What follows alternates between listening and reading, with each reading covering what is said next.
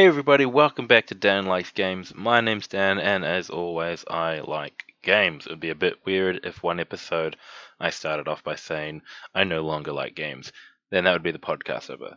But fortunately for you guys, I do like games, and so today we will be looking at a game I actually won in a competition, um, but ended up really falling in love with, uh, particularly after picking up the Oceania expansion. And if that doesn't give it away, the game I will be talking about is Wingspan. But first, let's have a look at some news and games I found this week. Starting off with some video game news uh, that is quite disappointing for me. So, I grew up playing and loving the Lego video games. We had Lego Star Wars uh, four, five, and six, the original trilogy, and Lego Batman, and then we eventually got the just the complete saga all the way from one to six of Lego Star Wars, and I loved those games two pieces.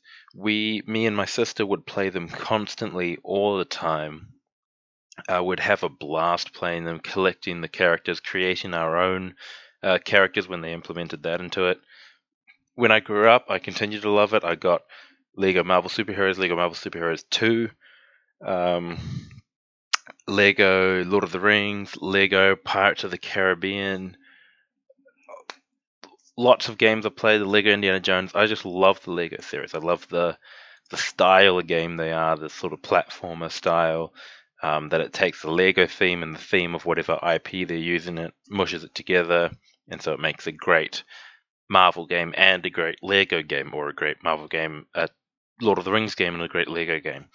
They're lots of fun. So, when they announced Lego Star Wars The Skywalker Saga, I was incredibly excited. I haven't played Lego Star Wars in a long time, but it was the one I grew up playing the most, and I have a lot of nostalgia for it, and I love the game. And so, The Skywalker Saga is all of the movies in the saga. I believe it's planned to have bonus content for The Mandalorian, The Clone Wars, Rebels, very excited for all of that. And it was set to come out November this year. Unfortunately, it has been delayed yet again. Uh, TT Games put out on Twitter a post saying all of us at TT Games are working hard to make Lego Star Wars The Skywalker Saga the biggest and best ever Lego game, but we're going to need more time to do it. We won't be able to make our intended spring release date, but we'll provide updated launching timing as soon as possible. This is, to me, unfortunate because I'm very excited for this game, and I felt like I had to wait a long time already.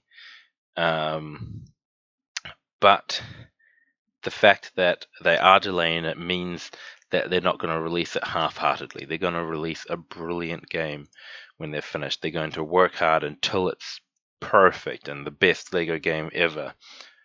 I have high hopes for this game. I want it to stick to the original games and you know pay homage to them and being similar style and uh, and yeah just just being similar but yet we have progressed in the way we make video games that I do hope they add a lot of new stuff to it. It's already got like 22 visible planet visitable planets um, in its kind of free roam map arena before you even get into the story. Uh, so that's massive. Obviously, there's a whole three more movies that we haven't explored yet in Lego games. There's a series. Very excited. There's going to be lots of characters. Uh, but unfortunately, we'll just have to wait a little bit longer. So, moving on from video games to something else that isn't board gaming but is kind of what you would maybe call board game adjacent.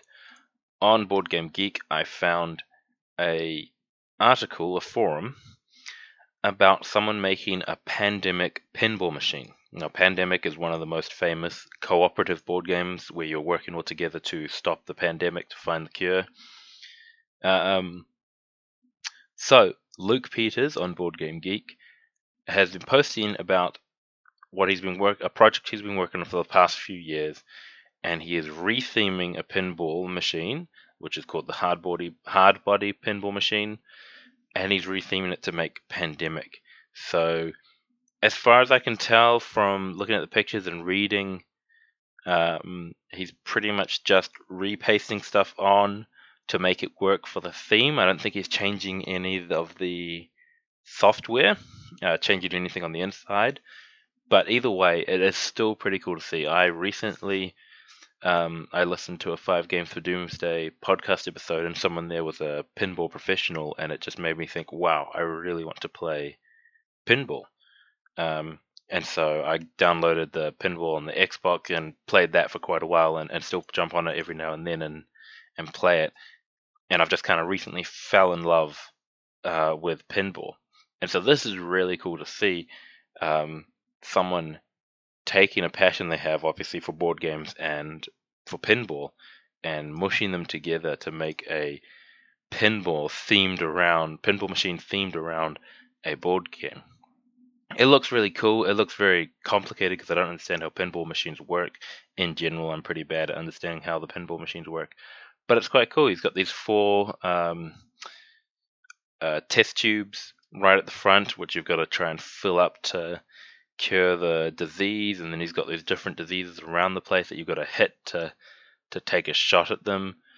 Um, yeah, it just looks really neat, and I'm excited to follow his journey. I've subscribed to the forum to see what keeps coming next, and um, yeah, it's just it's really cool. I highly recommend you checking it out, whether you like Pandemic or Pinball Machines, or even if you don't like either. It's quite cool to to see someone take apart a pinball machine and uh, change it and retheme it. And lastly, I will be talking about a board game and one that has caught my eye and I'm very interested in um, and getting at some point in time. Uh, probably next year, I'll look at actually properly adding it to my collection. And that is the Adventures of Robin Hood board game by Michael Menzel. Published by uh, Ravensburger, I believe. No, Kosmos, sorry. Published by Kosmos and, uh, like I said, from Michael Menzel, who is known for the uh, Legends of Andor series. And uh, Legends of Andor, uh, if I just look it up quickly from memory, is a campaign, uh, campaign-driven like a fantasy adventure game. Legends of Andor is a cooperative adventure board game for two to four players in which a band of heroes must work together to defend a fantasy realm from invading hordes. To secure Andor's borders, the heroes will embark on dangerous quests, blah blah blah blah blah blah blah blah blah. So, it's a cooperative campaign game. You're playing through on this map, defeating heroes, doing lots of different quests, etc., etc. So, uh, the Adventures of Robin Hood uh, is a similar thing, campaign adventure game, but obviously you're playing as Robin Hood and as Merry Men. The game board is quite unique. I haven't actually seen anything like this before. It's a regular game board, but it's got these indents with tiles in it, and you can take the tiles off when, say, you open a gate. So you take the tile off, and the gate's open, um, and it will stay like that. And next time you play, all this and that, you can hide in like a, a bale of hay or you can explore a chest, stuff like that. Lots of tiles to take off. It is advertising open game world. You can move freely around the game board, and that I think is exciting. I have um, Western Legends, which is a uh, free roam sandbox game where you can do whatever you want, uh, essentially. And so this is quite exciting that you can just move around and go wherever you want on the game board as well. And then what actually attracted me to the game was the adventure book that it has in it is a hardcover, like engraved book. Uh, it looks really beautiful. Like the book itself uh, just looks like it would be a storybook that you would uh, have and, and read the Robin Hood story from, but it's the campaign adventure book for the game. So other than that, I, there's not much on this. I've watched a few videos on it, but um, there isn't really too much about the full gameplay that's out there. And I'm just very excited to try this one out, or at least to see what people say about it, because it looks very good. The art style is great. The uh, figures, meeples that it has are interesting. It's got these ones that seem to have a long coat or something hanging behind them, and I'm not sure what that's about. So I'm intrigued by that. this whole, like I said, tile system on the board, pulling the tiles off to change the board. It's almost like a legacy game, but you can put the tiles back on so it's not permanently changed, so you can reset it very easily. Very interested in this one, very excited in this one. Pretty sure I'll add it to my collection at some point in time, um, especially because I think my girlfriend and her family would enjoy playing it. Um, so yeah, so that's The Adventures of Robin Hood by Michael Menzel, posted by Kosmos, coming out spring 2021 and I'm not sure whether that's the English version coming out in spring 2021 because currently all that's been advertised is the German edition, Die Adventia des Robin Hood. I don't speak German. Um, but yeah, those are three things that caught my eye this week. Uh, but the main thing I wanted to talk about is the game Wingspan. I've been playing Wingspan a little bit solo um, I've played it bef- multiple times uh, against actual people, but I've been playing it quite a bit solo with the Oceania expansion. So Wingspan in general is a engine building game, I guess is what you would call it. You start each person has these player boards and you've got four actions. You've got play a bird, in which you play a bird, and I'll come back to that later. Uh, you've got gain food. And so there's this tower that's got dice on it with lots of different types of food. And whatever is face up on the die faces in that tower is what is available for food. And so you gain food action. Let's say the first one is just. Uh, so there's different spaces on each of the actions. So the first space for gain food is just two food. So you would take two dice out of the tower and gain those corresponding food tokens. Uh, as you upgrade it, which I'll explain later, you'll be able to take more dice and more dice and be able to pay uh, cards or eggs to get even more. Uh, so you're able to upgrade that action and make it powerful. And that's the same for each thing. There's lay eggs, which you take these egg tokens, which look like candy, and you lay them on birds that you have. And again, when you upgrade that action, you will lay more and more eggs. And then there's draw cards, which just gets you new bird cards into your hand, which you need to play a bird. So it sounds kind of maybe that of that makes sense to begin with, but you, like I said, each of those three actions the gain food, uh, lay eggs, and draw cards each have lots of slots on them. I think they've got five slots each. Um, and you place birds starting from the left going to the right in those slots and it upgrades those action. When you do an action, you place your action cube on the right, at the leftmost open spot. So if there are two birds on the gain food action, the third spot is the leftmost open slot, and that will be more powerful than the first slot was.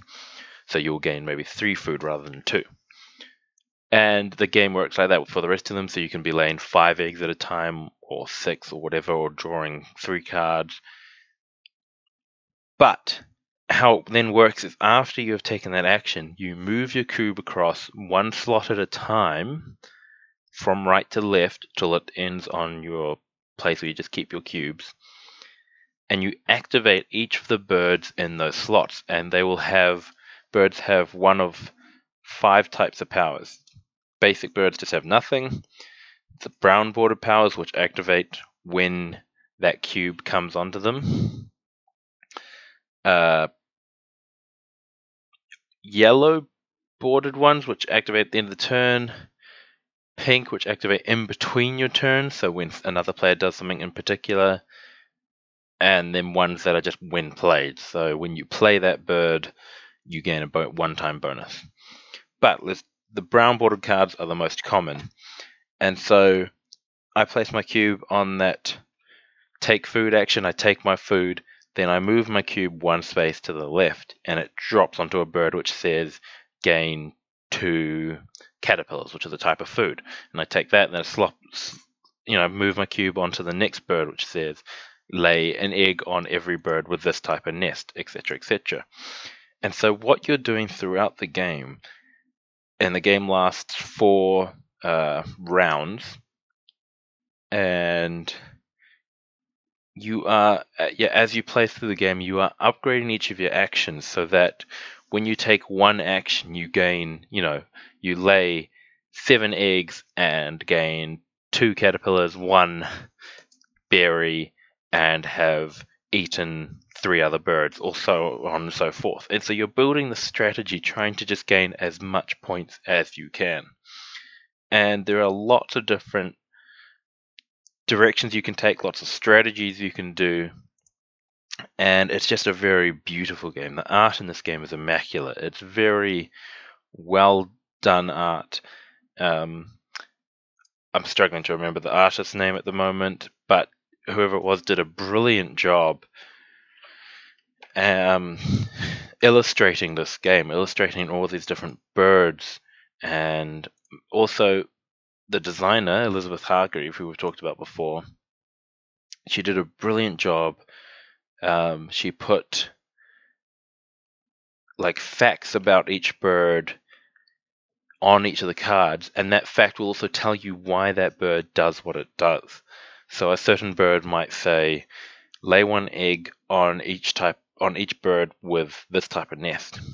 And then the fact that on the bottom says the so and so bird often will lay its eggs in other birds' nests and try and disguise them as the bird. So make it seem like that bird laid the egg rather than whatever. And and it's amazing that this game has managed to be very playable. Like all these mechanics work, all these different actions work within the game, but yet it's also very thematic. All the all the things the birds do make sense, and every uh, action that you do makes sense in a way, and it's just really, really well designed game. It won many awards. Um, so many games of the year.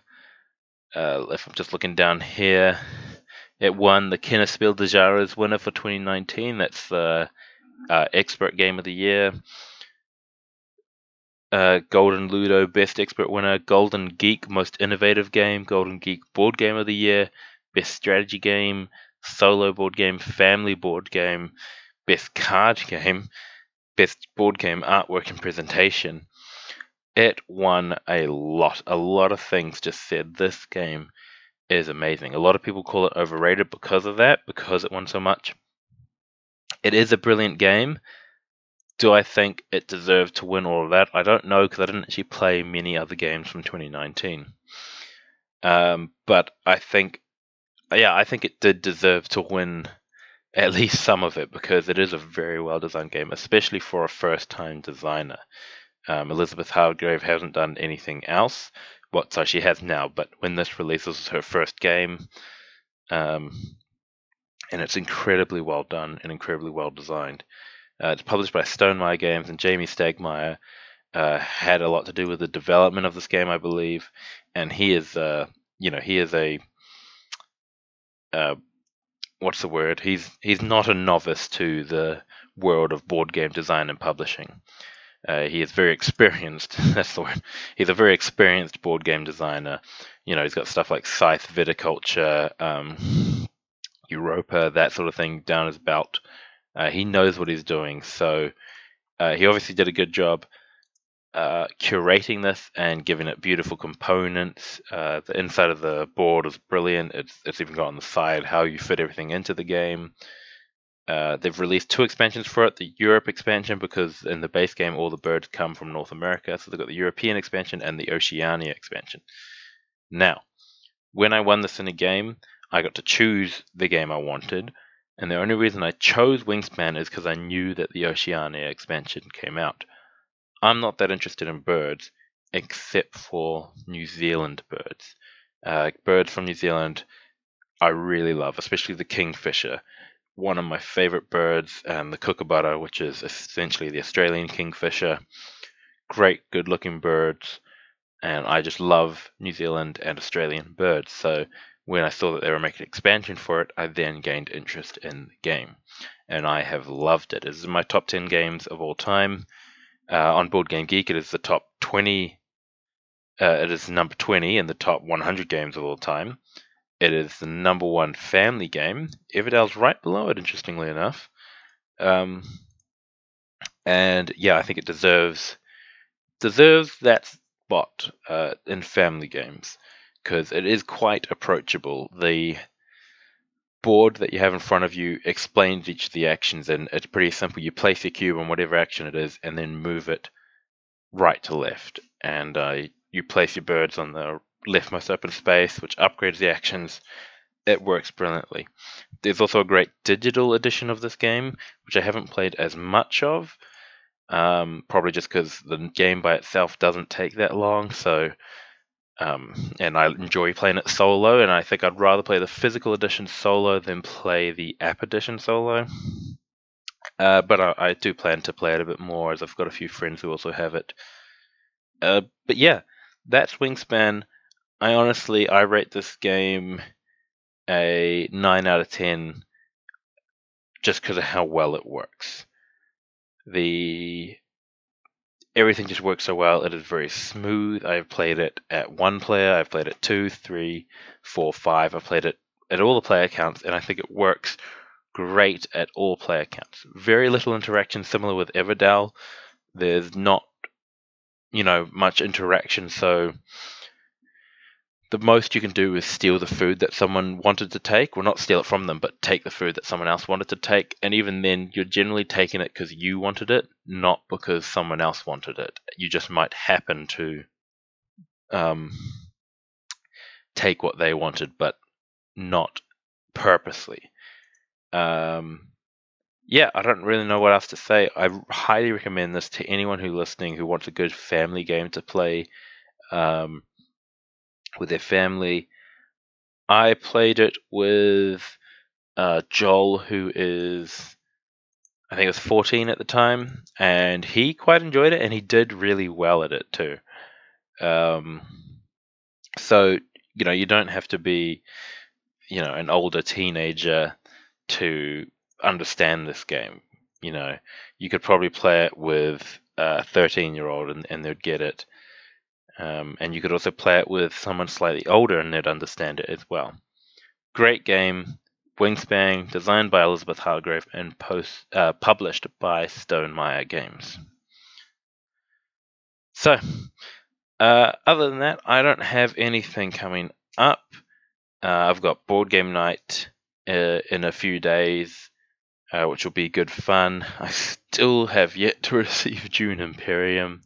Um, but I did receive uh, a birthday present which I bought for someone else, uh, which I'm very excited to hopefully play when he comes to visit. Um, and that'll be good, and I'll definitely talk about it here on the show. Uh, he knows I'm getting a board game, so I'm not spoiling anything for him. But I'm very excited to play it and give it a go. And other than that, I yeah, I've just been working hard, really making money, playing games when I can, um, and talking to you about it when I do.